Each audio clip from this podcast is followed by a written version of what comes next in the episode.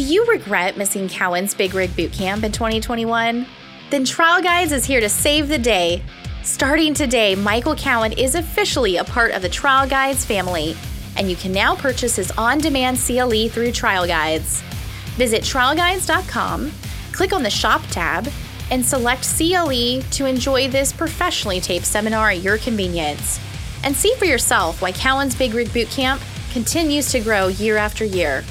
And if you haven't RSVP'd for our seminar in 2022, visit bigrigbootcamp.com and secure your spot for our June 17th, 2022 CLE, the last free Big Rig Bootcamp. And now, enjoy the show. This is Michael Cowen, and welcome to Trial Lawyer Nation. You are the leader in the courtroom, and you want the jury to be looking to you for the answers. When you figure out your theory, never deviate. You want the facts to be consistent, complete, incredible. The defense has no problem running out the clock. Delay is the friend of the defense. It's tough to grow a firm by trying to hold on and micromanage. You've got to front load a simple structure for jurors to be able to hold on to. What types of creative things can we do as lawyers, even though we don't have a trial setting? Whatever you've got to do to make it real, you've got to do to make it real. But the person who needs convincing is you. Welcome to the award winning podcast Trial Lawyer Nation, your source to win bigger verdicts, get more cases, and manage your law firm. And now, here's your host, noteworthy author, sought after speaker, and renowned trial lawyer, Michael Cowen. Today on Trial Lawyer Nation for episode 99, I have my partner, Sonia Rodriguez. How are you doing today, Sonia? Great, Michael. Congratulations on episode 99. Almost with a big 100. It's kind of cool. That's awesome. I can't believe we're already on our fifth season. But we're going to talk today about an important uh, topic, and that is what are some things we can reasonably do to keep our clients happy? So, Sonia, why do we want to keep our clients happy? Well, I always like to keep clients happy because since I was in kindergarten, I liked having all the gold stars next to my name. And so, completely selfishly, it is fabulous to keep clients happy because, um, you know, it makes me feel good about the job I'm doing for them. And, you know, uh, if you practice long enough and you have enough happy clients, you will see that a happy client turns into future referrals in the in um, cases and clients in the future. Absolutely. But it's also statistically speaking, if you have a happy client, you're much less likely to get a grievance or a malpractice suit against you. Yeah, to me, that's a good side effect, but it's really, you know, to me, one, we're in a service industry. We're supposed to be serving our clients. So, you know, we'd, we'd like to keep them happy. But, you know, there, to me, there's other things. One is, you know, at the end of the day, you want our clients to take our advice whether or not to take a settlement offer, whether to proceed to trial, you have to have a level of trust and confidence uh, for them to take that advice, and you don't get that, you know, in a in, in one phone call. You have to build that up, and if they're mad at you or they think you're not doing a good job, then you know you don't have that, and then that's when they're always, you know, talking to the cousin, talking to the brother-in-law that thinks that your, their case is worth so much more or gets scared, doesn't think you're going to do a good job, and settles for not enough money because they don't think you're going to you're going to be able to handle it at trial. Uh, both those are things we want to avoid, and so I think that's going to be really important. The other thing is, you know, ratings. Google ratings are more and more important, even on a referral. Um, I went to go meet with uh, a client, a mutual client of ours, actually, down in I'm not mutual client. It's a case you and I are working on together. I went I went and drove down to the Rio Grande Valley. I was in the client's living room to do the initial meeting. And, uh, you know, the referring lawyer had told the client about us before, but they actually went and they Googled us and they looked at our ratings and they looked at our, you know, reviews and read all that stuff before deciding whether to say yes or no to us coming on the case. And so, to the extent you can get clients that are happy enough to say good things about you and avoid getting clients that are unhappy enough to go say bad things about you online, it really makes a difference. And then finally, you know, you always hope that you have clients uh, either come back if they need a lawyer again or refer people other people they know that need a lawyer again and keep them happy is a, is a good way to do that Yeah, I agree. There's there's lots of reasons why we want to keep our client happy, and I think it, the way you touched on it, um, developing that trust is critical because um, when you have a client who trusts you, um, you can go forward with your case strategy as a team. And I think the trust is really important in, in the personal injury sphere specifically, because you know if you're, let's say you're doing insurance defense litigation. Now, you know, your client may never be happy with you because they just don't want to ever spend any money. But an insurance adjuster has a pretty good idea of what a budget should be in a case. An insurance adjuster has a pretty good idea of what they want to pay in a case or not. And so they have some way to measure whether they think you're doing a good job or not. They have some metrics. Our clients have no clue what their case is worth typically. They definitely have no clue what a pleading is supposed to be look like, how artfully we did a deposition or responded to a motion. They, they have no way to measure or value us against any other lawyer. And so, you know, they can only value what they know. And, you know, what they can compare to is how was I treated at this lawyer's office as compared to how am I treated in other interactions I have the rest of my life the doctor's office, the grocery store, you know, whoever else I deal with, CPA, maybe, or tax preparer. I think the other brutal reality, Michael, is that, you know, like it or not, lawyers have a fairly low reputation among the public. And so our clients are coming to us with that kind of in the back of their mind. You know, are we those shady lawyers that they have heard about or read about in the paper? And so um, it's it's really critical to to building that trust to be upfront with them and honest with them, keeping them happy, be as transparent as possible. Um, because I think, like it or not, always in the back of their minds, they're wondering, you know, just how honest and truth, truthful are we being and trustworthy are we? Yeah. And I found when you take the time to listen to clients and to, and to prove over time you're trustworthy, that you are trustworthy, you're able to work through some tough situations that may have gotten you fired or, or grievanced or, or just had an unpleasant experience otherwise. Uh, you know, especially when you have, let's say, multiple clients and only so much insurance to go around. Uh, you know, the fact that everyone trusts you helps you kind of, you know, now you can't tell them, at least in Texas, you can't tell them what each one should get, uh, but it kind of helps you work through those issues uh, ethically and also keeping them as happy as, as can be. I want to take a step and kind of look at the question from the other direction. So when before we before we talk about what we can do to make clients happy, what are the things that you think make clients unhappy with their lawyer? Well, you know what I've found is um, the client is already initially unhappy when they don't know how you're getting paid, how we as the lawyer are getting paid, and if there's any doubt or confusion in their mind about what their lawyer is going to be getting out of their total recovery, um, I think that's always starting out in the wrong foot. So I like to have very frank, honest, transparent conversations, just matter of factly, about the contingency fee arrangement, how it is that the firm will get paid, and how lucky they are um, to be in a country where um, they can hire a lawyer uh, through a contingency fee that ensures that when the more money they get, the more money the lawyer gets. So there's a built in incentive for the lawyer to work as hard as possible on their case. And, um, you know, always being real clear and upfront that the attorney's case expenses are separate from the fee. Um, and the more I've found, the more that I repeat that and make it a nonchalant kind of conversation, um, it builds a lot of trust and, and they're less uneasy uh, about what's happening in their case when they know that up front. Absolutely, that is so important. I think, but to be able to do that, we have to fix our own relationships with money and getting paid and having value. Because uh, I think a lot of it is, you know, the I used to. You help you helped me with this. I used to cut my fees all the time without the client even asking me to cut my fees. I think looking back now, sometimes the client being like, "Where did this come from?" Um, and it wasn't even needed because uh, when we stopped doing it so much, I'm not saying we never cut our fees, but when we stopped doing it so much, the clients were no less happy. It was all in my head, my own guilt about making money, my own my lack of truly internalizing belief in my value, uh, in the value of what I provide. Uh, and you know, so I think until we fix our own heads, it's hard to have those conversations.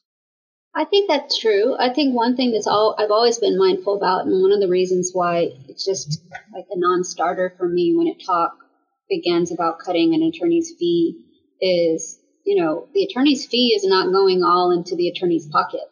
And there's a universe where if you walk in knowing that paralegals are being paid, investigators are being paid, health insurance is being paid for for the staff, and so um, it's never been anything that um, I've ever had a hang up about. And because of that, I think I, you know, have always had conversations with clients about it, just kind of frankly. And, um, you know, of course, there are lawyers all across, you know, the practice field have different contingency fees. And I will tell you, it's a hell of a lot easier to have a conversation with a client when the contingency fee is reasonable and customary and something that we're all used to seeing. It's a lot harder to have that conversation when the contingency fee is, is a little higher than usual.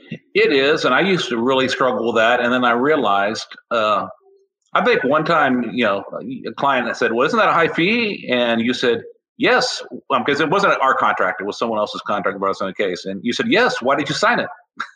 it's like, we weren't part of that deal. I mean, we weren't anywhere there. You didn't ask us. I mean, if you'd come to us, we, you know, frankly, would have signed it up on a different fee. But you didn't come to us. You went to someone else. They presented you something. You chose to sign it. You know, and it took me a long time. It's like just kick myself in the butt and say, "Hey, dummy, what's wrong with getting with asking someone to pay what they promise in writing to pay you?" Uh, everyone agreed to it. It's not. No one's bringing it up. It's a problem. Why? Why are you doing this to yourself? and you know it just was all again for me it was about just getting my own sense of worth and value right in my head and once you have had that conversation and you have it periodically with the client i like to bring up the fee and the separation between the fee and the case expenses uh, when i meet the client the first time when we have a really in-depth conversation in advance of their deposition we do it again obviously at a mediation but the more conversations we can have about the fees and the expenses, what they are, how they are, you know, conceived, like where, you know, what the totals are. It makes it a lot easier at the end of the case when you're um, having to write checks and you don't feel guilty about writing a check because the client's seen it coming all along. Absolutely. Let's talk about some of the other things that make clients unhappy, and then what the the solutions that we found uh, for them so that we can keep them happy. Uh, you know, I think one thing that really makes people unhappy, if you look at the grievances uh, and complaints against lawyers, you know, I think the biggest one is is lack of communication. Uh, you know, you see the biggest, you know, the lawyer won't return my calls, but then we get really busy. It's hard to return every every phone call, you know, on a timely basis. So, how have we? Uh, what are some of the solutions that we've come up with to try to keep the clients well informed? So, hopefully, they don't even have to call us. Well, I've always had an internal kind of promise to myself that I'll return calls within 24 hours.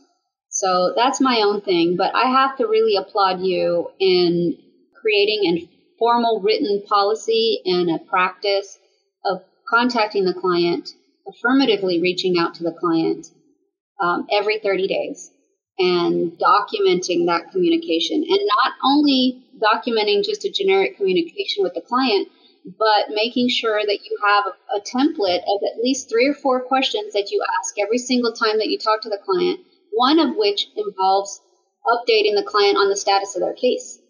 So I think that when clients don't know what's going on in their case and they're hearing radio silence um, about something as personal and intimate as their own bodily injury claim, um, it does create some anxiety and some anger and, and agitation on the part of the client. So, affirmatively calling the client every 30 days really alleviates a lot of that. Yeah, and what I've found is we don't get as many calls asking what's going on in the case because they know what's going on in the case. Now, it's not that, we, and and if you ever look at one of our files, we're talking to the client more than, especially when they're actively treating. You know, we try to get somebody, not the lawyer, but someone to call after doc, you know, major doc, not every chiropractor visit, but major doctor's appointment, you know, how did it go? What did the doctor tell you? Do you have a follow up? That way we can remind them of their follow up appointment, you know, just to try to help them remember to get the treatment that's been recommended for them. Uh, but we also, you know, ask uh, specific questions. So at least once a month. And it doesn't have to be a lawyer doing it, but someone with knowledge Uh, typically for us, it's the paralegal unless the lawyer chooses to do it. And so, know, just because we always get people asking, like, well, what do you ask them? You know, the required questions are, you know, how are you doing? And, the, and that conversation needs to include what physical symptoms are still wrong with you from your injury. When did you last see a doctor? Go over the list of medical providers we know of to make sure that we haven't forgotten about anybody, or there's no one new, or there's no one uh, that's not there you know, ask them, you know, if they needed any assistance in setting up future doctor's appointments just to make sure they get the treatment that they need. You know, tell the client what's going on in the case and remind them of any upcoming dates, including if we're going to do a deposition prep session, their deposition and mediation, trial, or anything else that needs to be done. And then, you know, when we have our monthly file reviews, we also can give assignments be sure you talk to the client about X, Y, or Z. And just having that done on a regular basis, it really does uh, keep the clients happy. It also helps keep the case moving because you know we, we, we don't get to the point where we're getting close to trying to resolve the case and we just found out there's a medical provider we didn't know about. Now we got to stop and get those records. Or you know clients ought to doctors ought to just make appointments for clients and clients ought to just go to them.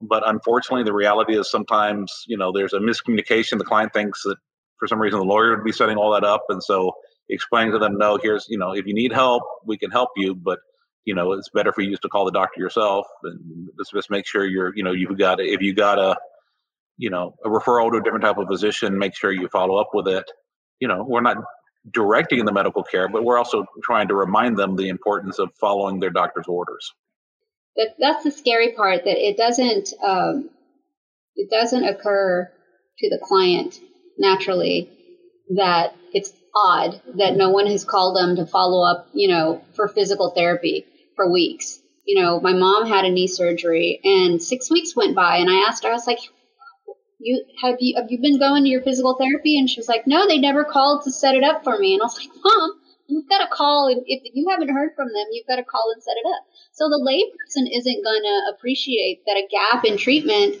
has any adverse effect on their case. So it's incumbent on us as attorneys who do know better, um, you know, to stay in contact with our clients regularly, to catch whether there are gaps in treatment and intervene so that there aren't.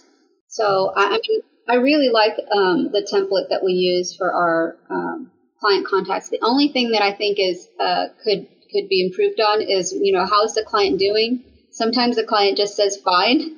Well, that's that that's an internal training issue. Then it, it, it needs to be a fine. That's why it says including asking. Well, I'm glad you're doing fine. Are you still feeling anything from the crash? Are you have any injuries or you know so that's that's an internal training issue we need to make sure people know to do that but it's it's absolutely critical in keeping a happy client because they know that they're going to hear from our team every 30 days or so and that, you know sometimes more often than that and um, that they're going to be apprised of what's going on in the case yeah and like uh, like we said just the fact that uh, that they get those they just don't call us as much whereas it used to be when we didn't have that you know time would go by, no one talked to the client, and then when by the time they're called, it's like I don't know what's going on in my case. No one's talked to me. You know, it's just it just creates unneeded stress. Well, you know, I have had a lot of lawyer friends who know that we do um, this practice of reaching out to our client every 30 days to give them status. And some people will say, well, what if I'm not doing anything on my client's case every 30 days? I mean, what if nothing's happening on their case every 30 days?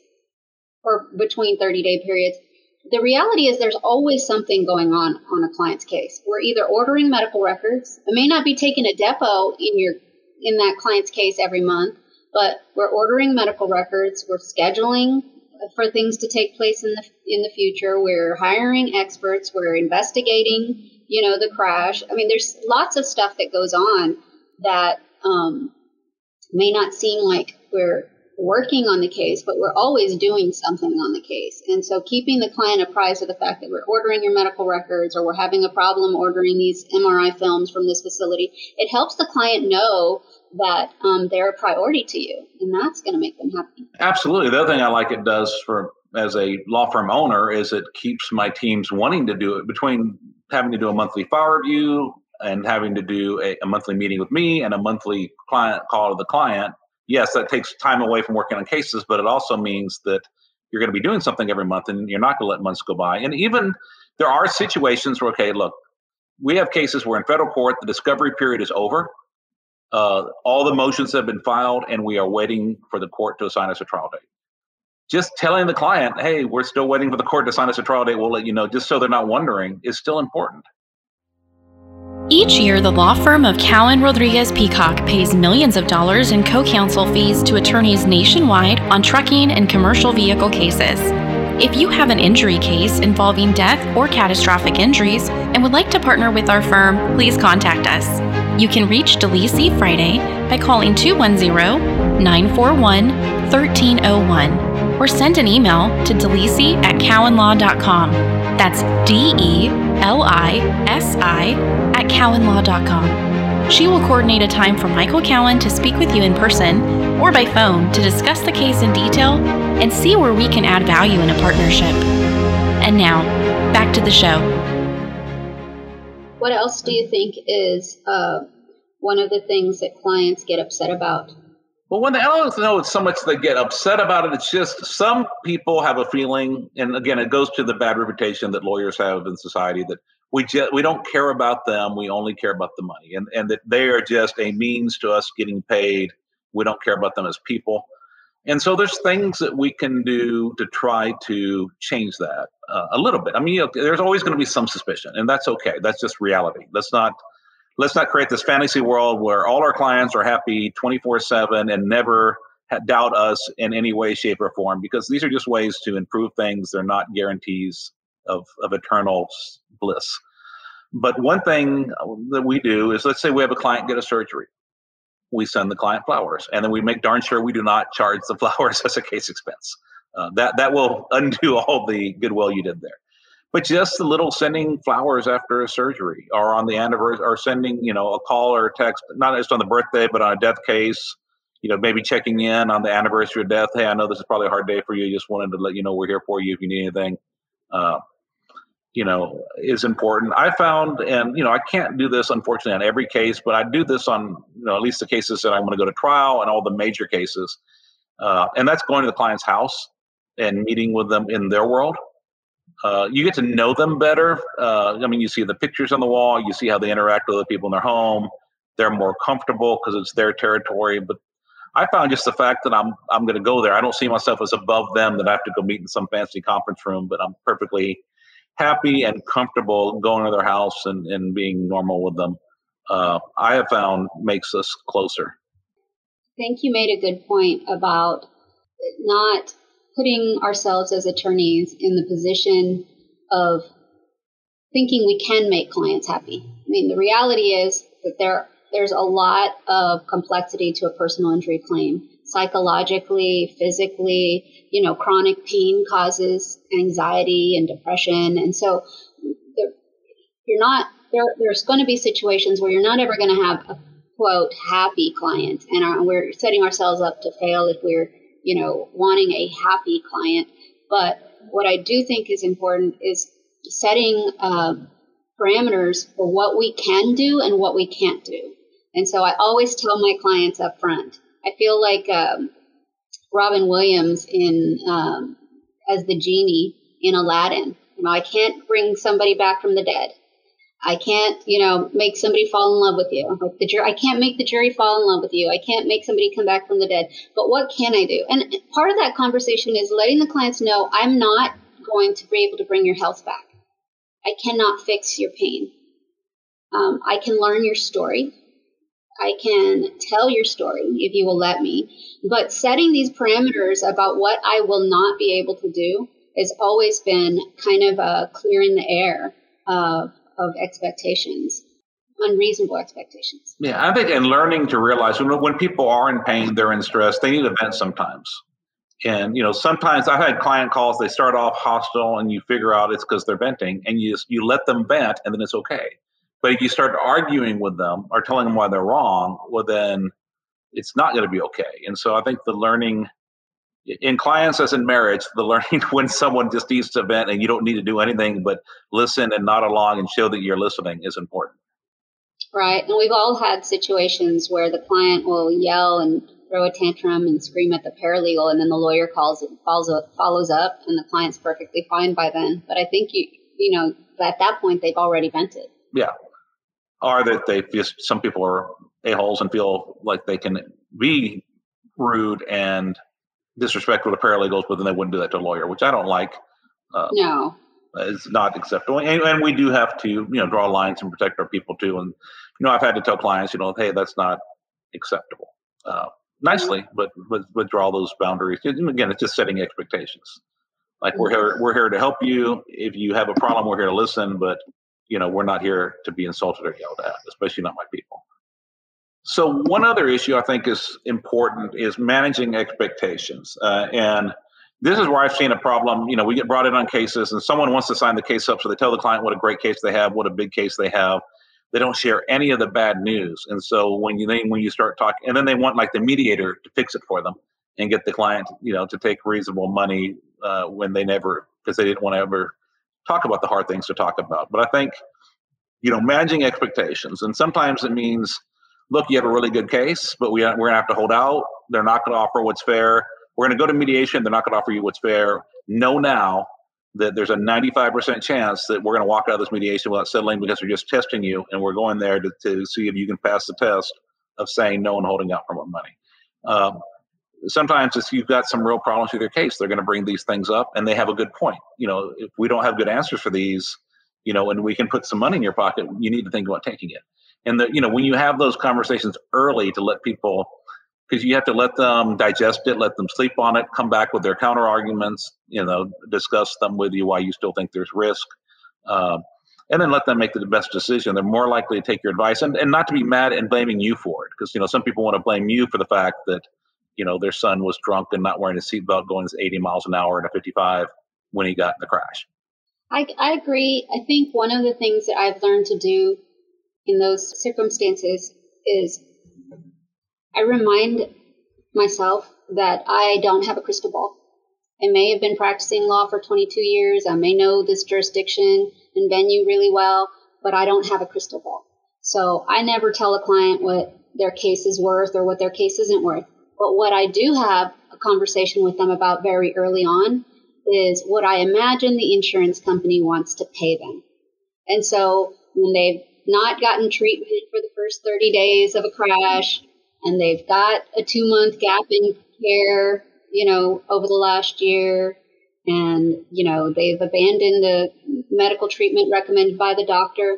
You can look at the medical records and then you can tell the client, this is what I think an insurance company will pay you for this claim. And they will be mad, they'll be upset, but I'm telling them what I think an insurance company will offer them. Um, and it kind of diffuses the, the, the rift between me and the client because my job, as I see it, is to maximize the value of their claim. Um, but the insurance company is on the other side of our team effort, and the insurance company is valuing their case X way. You know what I mean? So I think it helps to kind of uh, make sure that as lawyers, we're not telling them what their case is worth or what their case isn't worth because really we won't know until a jury decides. But letting them see the insurance company as the bad guys that the insurance companies are yeah. undervaluing claims.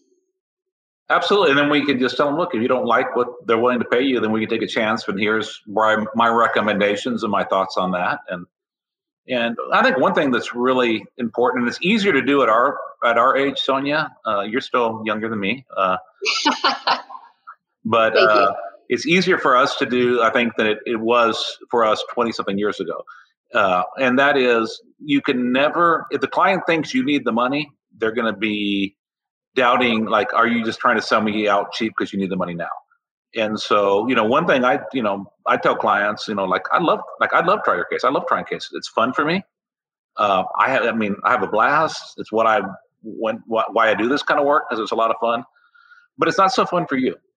And here's why it's fun for me because let's say, you know, you and I, we go and we try the case and it goes wrong and we lose. What happens to you? That's your case. That's your only case. You lose whatever they offer to you is gone you've lost that money. You've lost opportunity to have that money. Now you got to figure out how you're going to get through the rest of your life. What's going to happen to me? I'm going to lose a little bit of money. It's not going to make a bit of difference in my life, my daily life, because I've got enough. What I'm going to do is I want to feel really bad. You know, I may tear up a little bit. I probably won't, but I might. I'm going to go home. I'm going to open a bottle of wine. I'm going to say goodbye to your case. And toast it and mourn for one night. And the next day I'm going to go settle another case and I'll be right back in the game. It will not make a major effect on my life. And so that's why it's so important that you make these decisions because you have all the risk. You know, I've I've won more cases than most lawyers I know. I've also lost more cases than more lawyers I know because I've tried a ton more cases than most of the lawyers out there. And so, you know, I'll survive no matter what. You'll still survive. But the question is, you know, this is your opportunity. So you got to figure out what you want to do. Uh, and when you just turn around like that, it just really, they take your advice a lot more. Yeah.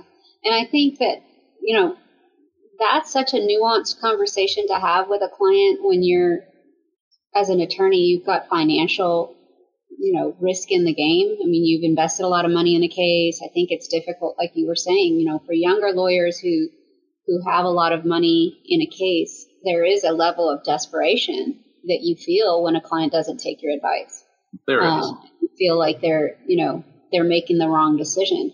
But ultimately, you know, if you remember that it's the client's case and you've agreed to represent them and take the case to trial if necessary. And when the client feels that level of trust and loyalty to the contract, then they are going to be much happier than if you're if you're pressuring them to do something that they feel in their hearts they don't want to do.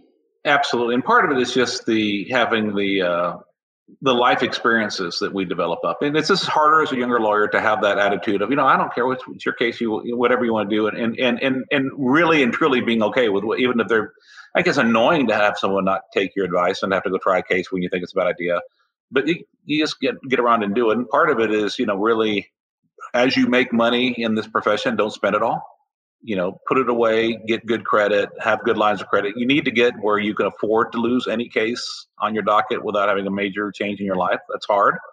Uh, it may mean, you know, partnering with people to help finance you on, on the way up. That's, you know, or unless you can develop good lines of credit and stuff like that as you go. And I think part of it is just having the experience uh, of losing something where you had over 100,000 in it yeah, which sucks. I am not saying I'm looking forward to ever doing that again. Um, although statistically, it's likely to happen in the, in the, game we, we play. That you know we win most of them at trial, but we don't win all of them. Uh, and yes, that hurts. But when you survive it, it's a very liberating thing because you just realize, okay, the worst happened. This is a case that I spent way too much money on. It hurts to lose it, but I survived. I made it back. I'm okay. I'm still doing well. Um, and I think there's just something to going through that that lets you lose, help lose your fear of losing. And I think that the client uh, can sense that, and it's it's liberating for them to not worry about whether their lawyer is trying to convince them to do something that they don't want to do. Exactly. They're much happier when you put it on the table and say, here's the pros, here's the cons, here's the financial risks, yeah. here are the financial pros and cons, this is how much it's going to cost me to actually get through a trial in your case yeah. versus how much I've invested in your case right now. And then leave it for the client to decide. And that's also been super liberating for me because at that point, it's the client's decision. I don't have to lose sleep over whether or not, you know, to take the offer on the table at mediation or whether this is a good, you know, good offer. It's the client's decision ultimately and what I found is, you know, even on the mediations that don't settle, which unfortunately on the big on the big cases is quite a few of them. Uh, you know, my our clients are increasingly, although disappointed because they all would like to get their case settled for the money that they'd like to get. But when we warn them in advance and then we're there for them and they see us not freaking out and being desperate for money, they're happy with us and the representation they got. And that's the most we can ask for. So we talked a little bit about getting uh, about reviews. What do you think? What do you find the best time to ask a client for a review is? Well, the best time to get a, a happy client um, to give you a great review is when you hand them that settlement check at the end of the case. Yeah, yeah. there's that magic window between the time they get the money and the time they spend it all. or they've had time to reflect on it. Yeah. Yeah, but uh, I totally agree. You know, if, if if you have a client that's happy you know, and you have to ask. Don't just assume they're going to give you reviews. You have to ask for reviews. You need to make it easy for them. You need to get send them the links, explain to them how to do it. You know, I think you can't just have them all do it in your office because the uh, the programs have algorithms that are looking for the IP address of where the review is coming from. So they're all coming from your office. They're going to stop counting them. But you know, if you get them to do it on their phones, where they're you know they're not on your Wi-Fi, so it's not your IP address, right then and there. It, you know, if you can, it's so much better. Uh, and you know, doing things. I think we're going to do a contest with our paralegals and uh, offer prizes. You know, for every uh, five star review they get or something to encourage them to do it at that point. I think I mean I think that's a good strategy. The reality is we have lots of happy clients. Um, the hard part is just kind of corralling them into doing uh, taking the time out of their day to do the review and you know log in and do all of that stuff. So but that takes work. Yep. Sonia, there's one other area that is a particular challenge uh, in trying to keep clients at least happy with us, if not happy with everything, and that is we sometimes have to be the bearers of bad news. We get a ruling we didn't like. Uh, we discover things in the investigation uh, that markedly diminish the case's value. What are some ways you can handle delivering bad news in a way that minimizes the the harm to the client lawyer relationship?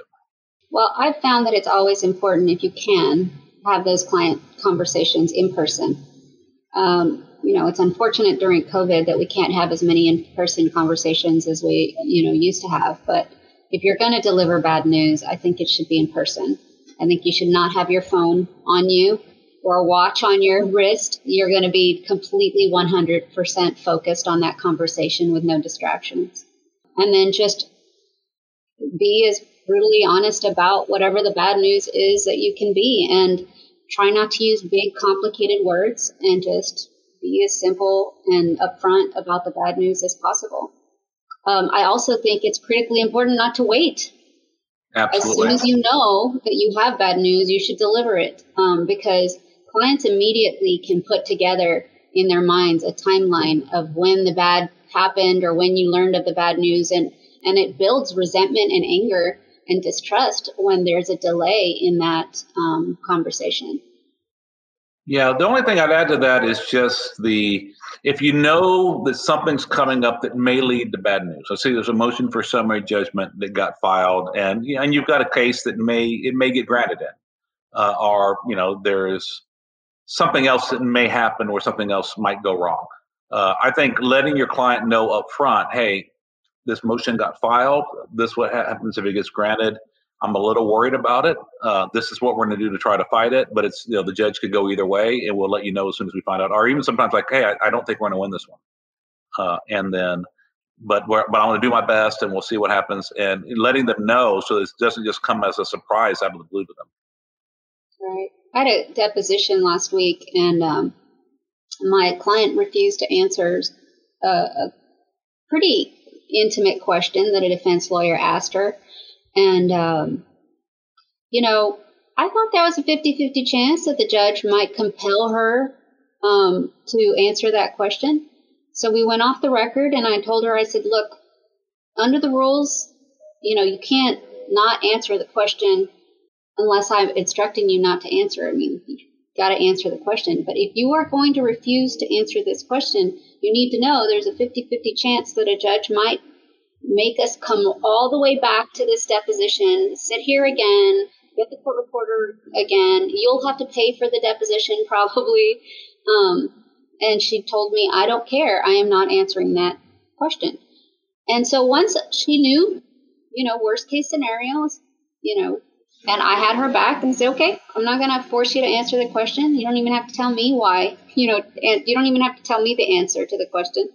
But, um, you know, she knows if and when the defense counsel files a motion to compel that answer and issues a sanction and orders my client to pay for that deposition in the court reporter again, she knows it's coming. It's not yeah. going to be pleasant news, but it's she knows it's coming. Now, in fairness, I think I think you have more than a fifty percent chance of winning that. Uh, I, yeah. I, I, think the question was out of bounds and abuse of the discovery process, and that you were right uh, in instructor not to answer. But sometimes, you know, they need to see that you have their back, even if that means. Now, I'm not saying you ignore the rule. Like if they asked her, like, you know, how did the crash happen, or how has the crash affected you? Obviously, you can't. Or had you had a wreck in the past or prior injury, and it was relevant and discoverable. Let's say she'd had another wreck a year before and hurt the same part of your body. Now we can't tell them not to answer that just because they don't want to. But right. the situation you had was something that was personal and it's something that had nothing to do with the case. And so I think you had every every right. I would have done exactly what you did was was instruct her not to answer, but also tell her I, I can do this. I, but it's 50-50. A judge can go either way. This this is what could happen if it goes against us. And uh, but I, I totally support what you did. But I think it made you closer to the client too. But I will tell you when and if we get an adverse ruling on that one question, and I have to tell her that she's got to give a deposition again, um, she's not going to be happy. That's going to be bad news. But she's going to take it a hell of a lot easier um, because she knows it was a possibility. Yeah, and it was her choice. And it was her choice. Absolutely. Well, I think that's the biggest thing is just the overall, you know, clients, like I said, they have no idea whether we're doing a good job as an attorney or not because they have no basis for comparison most of the time. Uh, every once in a while, you have a client, even if you have clients that have multiple attorneys, they don't really know, you know, how your quality of your legal work is and even the quality of the result you got.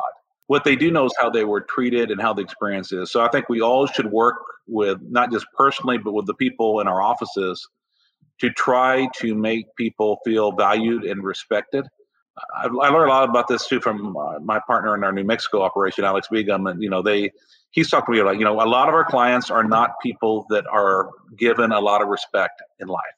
They're not high wage earners. No one's kissing their butt. They're not supervisors. They go to the doctor's office and they sit there waiting for three hours to see the doctor in a room full of you know magazines no one wants to read that are three months i mean three years old you know they go everywhere else and they're like kind of like herded and treated like cattle and so you know if when as soon as they get in they're warmly greeted they're offered something to drink. We don't make them wait forever. If they do have to have a little bit of wait we go out there and explain to them hey i'm just finishing this up. I'll be with you right away. Anything you'd like to drink. You know we have wi-fi for them uh, to, to help keep them there. We give a little gift basket uh, package you know wrapped with a nice pretty gold bow when someone when we get a new client and we overnight it to them. So they see it's got like a little video book talking about what the, what's going to happen in their case. It's got like a notebook for them to like write things down about their case it's just got lots of different things in there for them uh, iphone phone charger uh, one like the portable phone charger all kinds of stuff uh, but just because other people don't do that to them in life. So just little things that make them feel special. Uh, and just you know, what is your office like? What is the experience? How does it smell when you walk in the door? You know, uh, are there papers cluttered everywhere, or it looks like their papers are going to be there? Are they are they going there to a, a nice, pretty, well decorated? All those things make a difference, and uh, we we need to think about that because you make people feel better and more respected in your office than anywhere else, or dealing with your office than anywhere else in their lives, then they're going to like you. No, I agree. I agree. Those are good. Those are good things to aim for. Yep. Doesn't mean you're always perfect. Doesn't mean that no one will ever get upset. But you know, they maximize the chance of having happy clients that will tell other people how good you are, and you know. And not every conversation goes the way we want them to go, but you know, we can continue to try. Yeah, and it is a lot better than it used to be. I mean, like I said, we're not getting people calling in and complaining all the time. We have, if anything, they're complaining that we call them too often. that actually does happen. but that's a good complaint to have. I mean, it really yeah, is. It is. Okay, well, thank you all for joining us today on episode 99. We're going to do something special for episode 100. We have David Ball. Uh, he's got a new book out that David and Artemis uh, have written with Nick and Courtney Rowley. Uh, I'm excited to have David back on. I always learn so much from him and to learn all the new stuff that's coming out in this new book that's coming out. Thank you for joining us on Trial Lawyer Nation. I hope you enjoyed our show. If you'd like to receive updates, insider information, and more from Trial Lawyer Nation, sign up for our mailing list at triallawyernation.com. You can also visit our episodes page on the website for show notes and direct links to any resources in this or any past episode. To help more attorneys find our podcast, please like, share, and subscribe to our podcast on any of our social media outlets. If you'd like access to exclusive, plaintiff lawyer only content and live monthly discussions with me, send a request to join the Trial Lawyer Nation Insider Circle Facebook group. Thanks again for tuning in. I look forward to having you with us next time on Trial Lawyer Nation. Each year, the law firm of Cowen Rodriguez Peacock pays millions of dollars in co counsel fees to attorneys nationwide on trucking and commercial vehicle cases. If you have an injury case involving death or catastrophic injuries and would like to partner with our firm, please contact us. You can reach Delisi Friday by calling 210 941 1301 or send an email to delisi at cowenlaw.com. That's D E L I S I at cowenlaw.com. She will coordinate a time for Michael Cowen to speak with you in person or by phone to discuss the case in detail and see where we can add value in a partnership. This podcast has been hosted by Michael Cowen and is not intended to, nor does it create the attorney client privilege between our host, guest, and any listener for any reason. Content from the podcast is not to be interpreted as legal advice. All thoughts and opinions expressed herein are only those from which they came.